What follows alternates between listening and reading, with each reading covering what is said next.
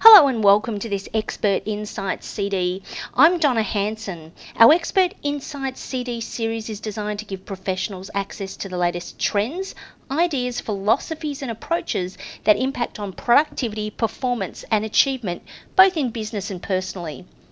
We know that these days it's often hard to find time to step outside your world and explore what's happening in other organisations. Our Expert Insights CDs are designed to provide you with concise information on topics relevant to you on a regular basis in a format that maximises your time and keeps you up to date with current trends. In this Expert Insights CD, we speak with Meredith Elliott Powell about owning it, redefining responsibility to increase productivity, gain competitive advantage, and engage employees. But before we meet Meredith, let me tell you a little bit about her. With a background including corporate leadership positions in banking, finance, and healthcare, Meredith works with leaders and organisations to create ownership at every level to increase profits. Meredith believes success in today's economy requires every employee to be fully engaged, take ownership, and drive results. With 7 out of 10 workers being disengaged, companies are investing money trying to solve the problem when what is required is in fact a cultural change. Meredith's clients include names such as IBM, ING, and California State University, as well as many banks and healthcare networks. She's also the author of four books, with the latest being Own It Redefining Responsibility. Welcome, Meredith. How are you? Great, thank you. I'm excited to be here. Ah, I'm excited to have this chat. I know when we, we spoke a few weeks ago, uh, we had a really great conversation about what you do and, and how um, you share um, ideas around engagement and how it impacts on people's productivity. So, before we get started, why don't you start by sharing with our listeners a bit more about how you came to be working with organisations on engagement and more recently around ownership? Great question. You know, uh, right around 2008, when things happened with the economy, things started uh, to shift. I actually, at that point, began to study business and business growth in general and noticed that um, from an economy standpoint, we had literally needed to be doing business very differently than how we did it prior to 2008. And once I wrote the book, Winning in the Trust and uh, Value Economy, which was targeted towards business owners and CEOs, their natural next question became, how can I get my employees to care? How can I get my employees engaged? Simultaneously, I found that um, leaders and employees that I was working with wanted to feel like more in charge of their future with so much uncertainty with companies moving, with companies shutting down, with companies merging. People really felt very out of control. And up through both of those conversations bubbled this idea that what I saw from watching our society, television, you know the um, the workplace, we had become a group of people that were waiting for somebody else to show up with the answer. Hmm. There came the idea for wow, responsibility. If you grab it, take charge of your own life, your own career, your own business. It's not a burden. It's a path to freedom and a path to true power um, over your future. I guess it's a bit like um, you know, delegating the responsibility for what you do in your business upstream. And realistically, what you really need is to empower yourself to say, well, hey, I, I want to be different. You're spending so much time at work every day. You want to make sure that you're enjoying it because otherwise your life can be pretty unfulfilling, can't it? Yeah, you know, it's really, um, life would be wonderful. If every employer got great employees and if every employee got a great leader. But life does not work that way. And and so we can sit around whining about it and actually be be very truthful. I mean there are so many employees out there who have legitimate complaints against their employers and so many employers who have legitimate complaints against their employees. And as i often say when i'm speaking let's let's spend the next 10 minutes complaining about things. The problem is it doesn't solve anything. if it worked, I would be up for doing it. So if it doesn't work to blame other people, even if you're right, how how can you get to the solution that you want? And getting to the solution that you want comes through responsibility. So, how do you think engagement, or why do you think engagement is so low within organisations? How do you, how do you think we actually got here? You know, how I think we actually got here was I think that we are enabling, not engaging. Mm. As as I started studying employee engagement um, programs, what I found was that um, they were fantastic. I mean, oh my gosh, they were well designed, a lot of money pumped into them, really offering incredible things, but they left out one important ingredient mm-hmm. one important piece. They left out the employee. Um, you can't engage another person.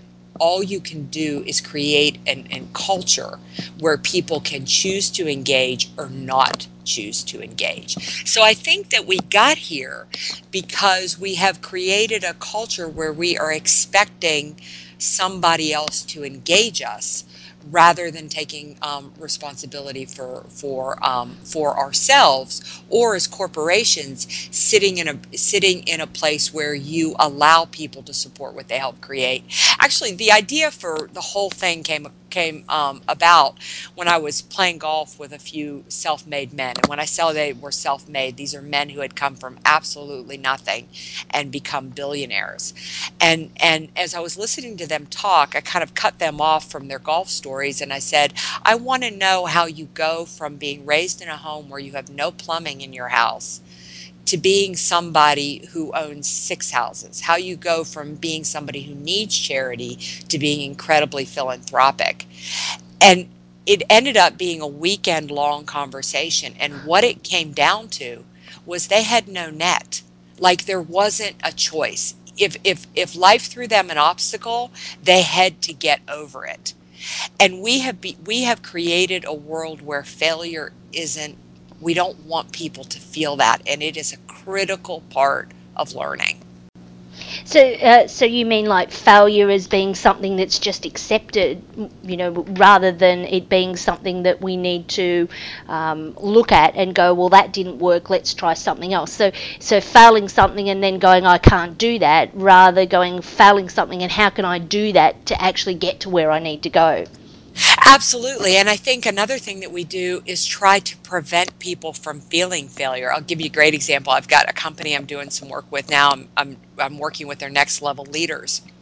And I gave their next level leaders a project to do, a project that will impact the whole company. And I asked the executive leadership team to pick whatever project they wanted to, anything that they would like to see the organization accomplish. They gave me the project. They told me, you know, basically, and then they said, please give this to the next level leaders, but we want to be involved in helping them accomplish them just so that we don't get derailed. The whole purpose of the exercise is for the next level leaders to feel what implementing a project looks like. And anybody who's been the CEO of a company knows they have implemented projects that have gone phenomenal and they have implemented projects that have failed. Mm-hmm. You confidence comes from failing and getting back up. But as leaders right now, we don't want that's why every kid gets an A. There are no more valedictorians. We have, you know, they share things.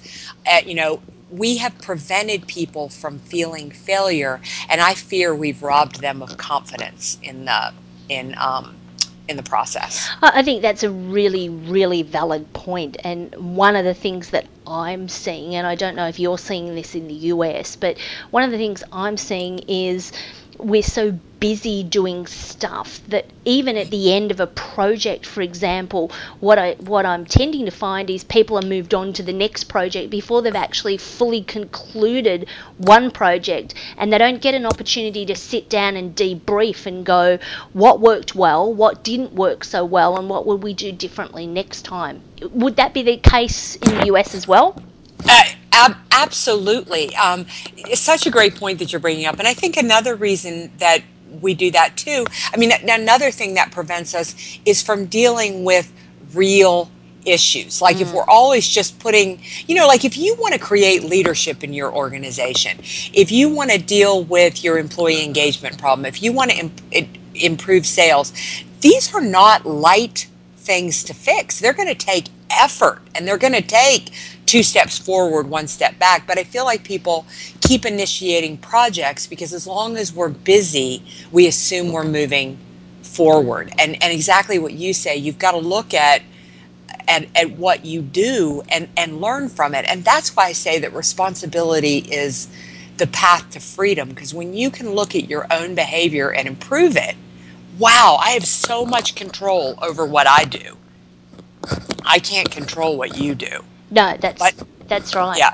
Yeah, no, I think that that's uh, that's a really valid point, and you know, I'm one of these people working in that technology space that that I'm a big believer in that it's very easy to get caught up and get busy and just occupy yourself with ticking boxes. But to sit back and take the time to reflect and have conversations with your colleagues and find out what's happening, what's going on, all of those things enable people to better understand, you know, what's going on in their team or in their organisation than any email can possibly do.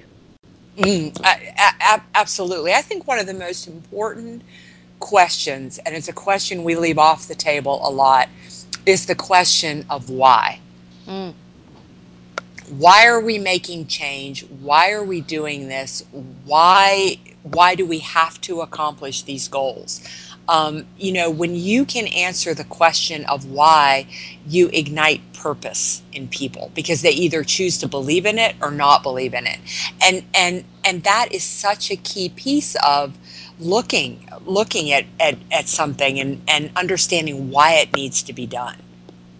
You mentioned before about the fact that uh, you know responsibility. Um, a lot of people think the responsibility for the engagement relies with um, the next level up, but there's there's two things that spring to mind here. The first thing is whenever anything new is implemented, there's always somebody who presents a business case because we need to be able to show or substantiate the value this is going to deliver to the organisation.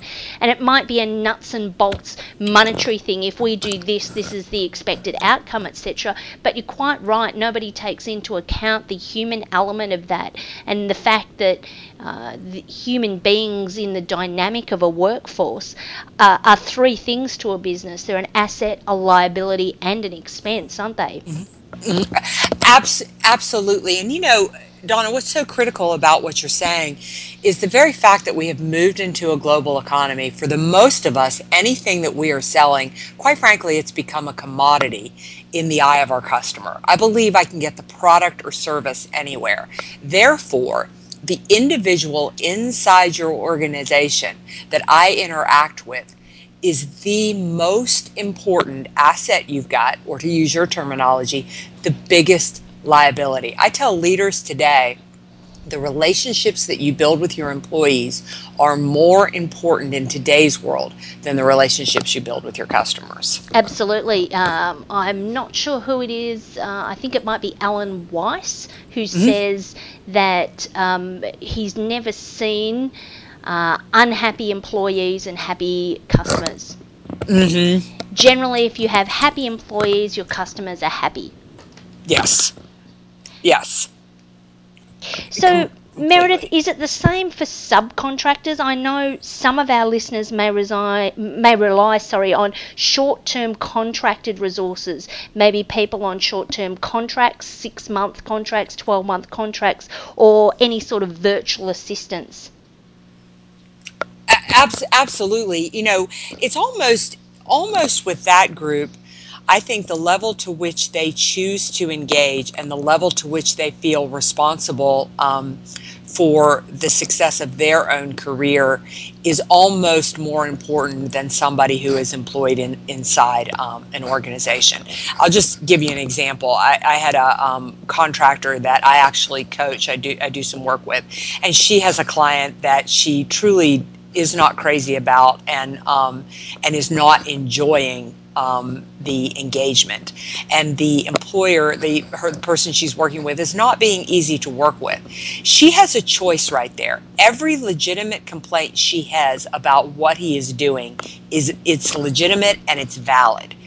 But if she disengages and doesn't live up to her personal values and take responsibility for her own behavior, she is going to jeopardize other contracts she could have because nobody cares what she says about her contractor relationship. People only care about what other people that you have worked with and for are saying about you. Your customer's voice is powerful right now and you have to you have to live up to your responsibility of the way you need to behave in a situation. So, uh, is it up to employers to initiate these types of programs, or can the uh, the impetus for something like this come from below and build up? How is the most logical way for an organisation to inspire ownership? My answer to that is going to be yes. because because you you know the way that I wrote the book was in in three sections understanding employee engagement in general, how to create the right culture from a leadership perspective, and then how can an employee in, inspire innovation from the bottom up mm. um, and responsibility because I because I believe it is in, I, of course I believe it's everybody's responsibility and I think the only way that we are going to make change is for everybody to take responsibility to make that change and that incremental change at every single level is going to ignite a spark I'll, I'll give you a great um, example because last time you and I spoke you said you know that everybody in um, Australia is watching the uh, entertaining political situation in, in, in the U.S. Yes. And and what I look at every time I go to a dinner party is I listen to voters complain about the state of this country, and we are looking for somebody to show up at the top to fix it. Mm-hmm. And I don't care if if if we got this miracle human being who be who got um, elected. It can't. Our problems cannot only be fixed from the top we all at every level we need a great government but we need great residents of the US to take responsibility to make our country better. It works the same inside companies. I really believe that personal responsibility is is that magic pill that will cure so many things that we are challenged by and put us in a position, no matter where you live in this world, to take amazing opportunity um, for the for the things um, for the things that could be accomplished and the solutions that we're looking for.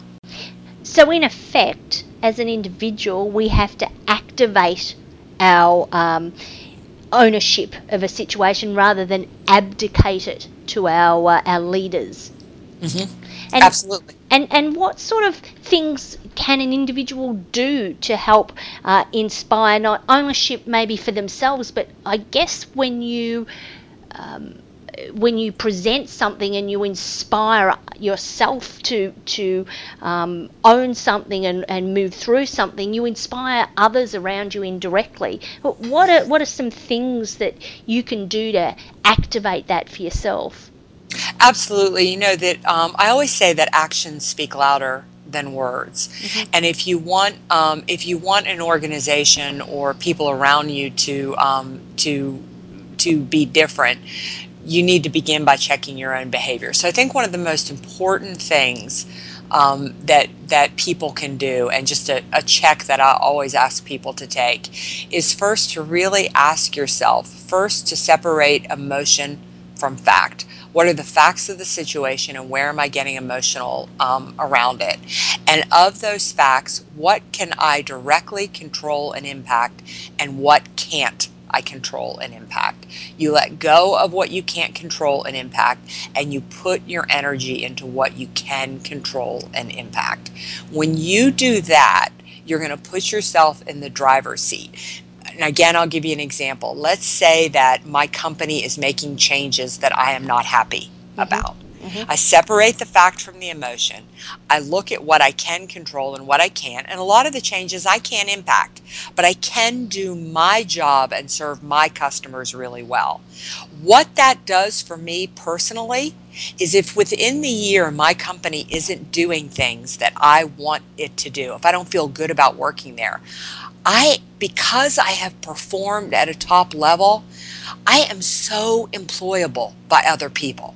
Had I checked out, nobody else wants me to come on. Who wants a checked out employee? Yeah, that's right. That's right. So, so um, I've, I've got two directions I want to take here.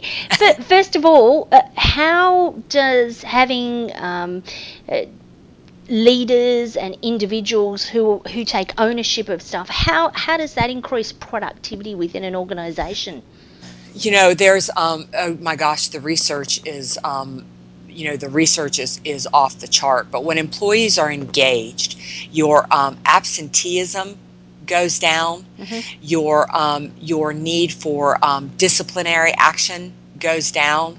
Drama in the workplace is decreased. Customer retention um, and depth of relationship uh, increases, acquisition of, um, of new business goes up, and level of talent throughout the organization and retention of, um, of employees uh, goes through the roof. So it's all those costs that are hard to put our fingers on, like how much are do do um, do sick days cost us a year? How much does employee turnover cost us um, every year? How much does it does it cost to acquire a new customer when we've just lost uh, an existing customer out the back door? Employee engagement is the piece that goes in there and um, and and solves so many of those issues going directly to the bottom line. The other thing that I can't put a number on that I think is most powerful is that it decreases stress. When I work inside organizations right now, I see most leaders exhausted because they feel like they have this big weight on their back trying to pull or push their team forward. When you create ownership at every level, you've got a team working to solve the problems. You've got a group of people as vested as you are in moving the organization forward. So every problem doesn't need to be on your back.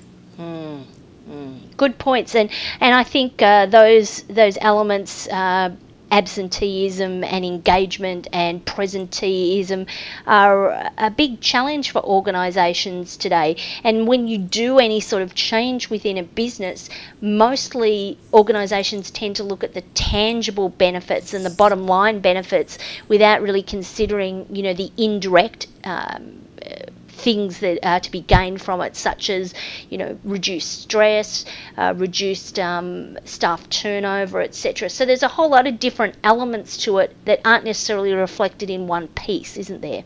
It, it, you know, it's what is so incredible about it is that when you really understand employee engagement from this direction, giving them skin in the game, you actually, as a leader, end up working less and enjoying your job more. As an employee, when you take responsibility, you end up working harder and being so grateful for working harder than you've ever worked. Okay, so let's let's take it to the next question. As a as an organisation, Meredith, how could um, myself, as a you know a human resources manager, or our listeners as human resources managers or learning and development professionals, what are sort of two or three things a leader could do to initiate this type of ownership within their teams or their organisation? There's a couple um, that I'm going to give you, and basically what I've got is a um, very simple three-step program. I call it um, the acronym is TOP, and it's based on um, on uh, trust, ownership, and performance.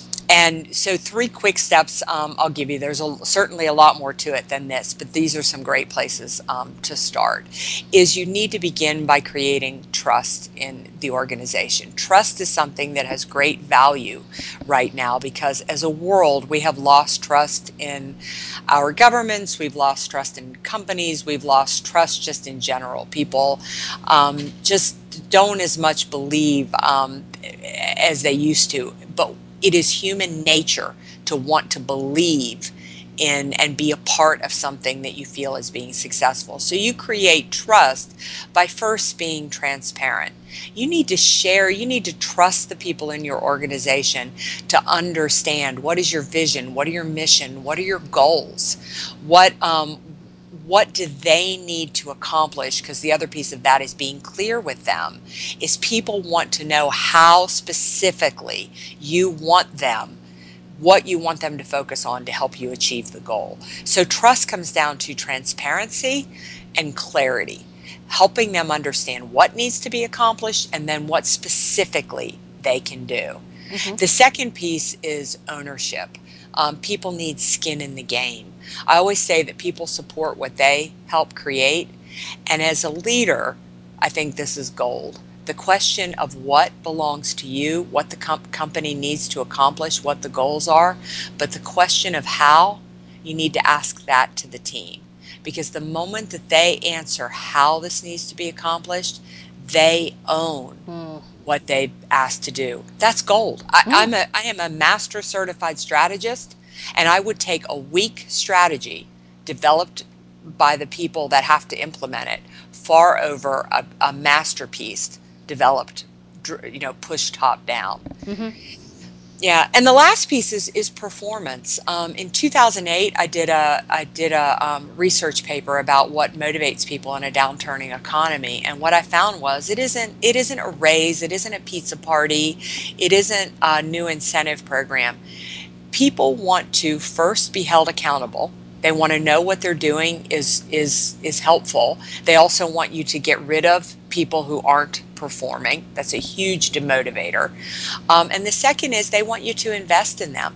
They want to learn, they want to grow, and they, they want you to take the time to coach and support and um, and be interested in them. So so three things a leader can do is to focus on building trust, being transparent, giving people skin in the game, ownership, and the last is taking time out of your schedule to invest in their performance. Fantastic. So, if I was to translate those into action steps, I would think the first step is to have a conversation. Mm-hmm. The second step would be to create some sort of commitment. Uh, that's the ownership, and then to continue the conversation to ensure that it's maintained and it's not a one hit wonder. Mm hmm. Absolutely, yes. So perfect well, Meredith, I know that uh, there's so much more we could chat about on this particular topic, um, and you've shared some amazing insights. And I've got no doubt some of our listeners will be interested in touching base with you to either get some more information or uh, details on the services you offer, or perhaps buy your new book that's about to be released. How's the best way for A, for them to contact you, and B, if they want to, to get a hold of a copy of your book? Oh, thank you so much. Well, anyone can get a hold of me at my website, which is meredithelliottpowell.com. Again, meredithelliottpowell.com. I'm also very active on uh, LinkedIn and Facebook and Twitter, so you can definitely contact me there. My book is available on my website as well as on trusty old Amazon, which um, I know that uh, most people that's probably the easiest um, easiest way to uh, to get that. I really encourage people to reach out and connect with me. I'm a big connector, and if you ask me questions, you uh, will definitely get an answer. Um, I I love to engage. Oh, fantastic. Look, Meredith, I'm really grateful for your time. Thank you so much for joining us for this Expert Insights CD. For more information on productivity, technology, strategy, and training, visit the website, the three W's, donnahanson.com.au. Until next time, this is Donna Hanson helping you work smarter and not harder with technology. Bye for now.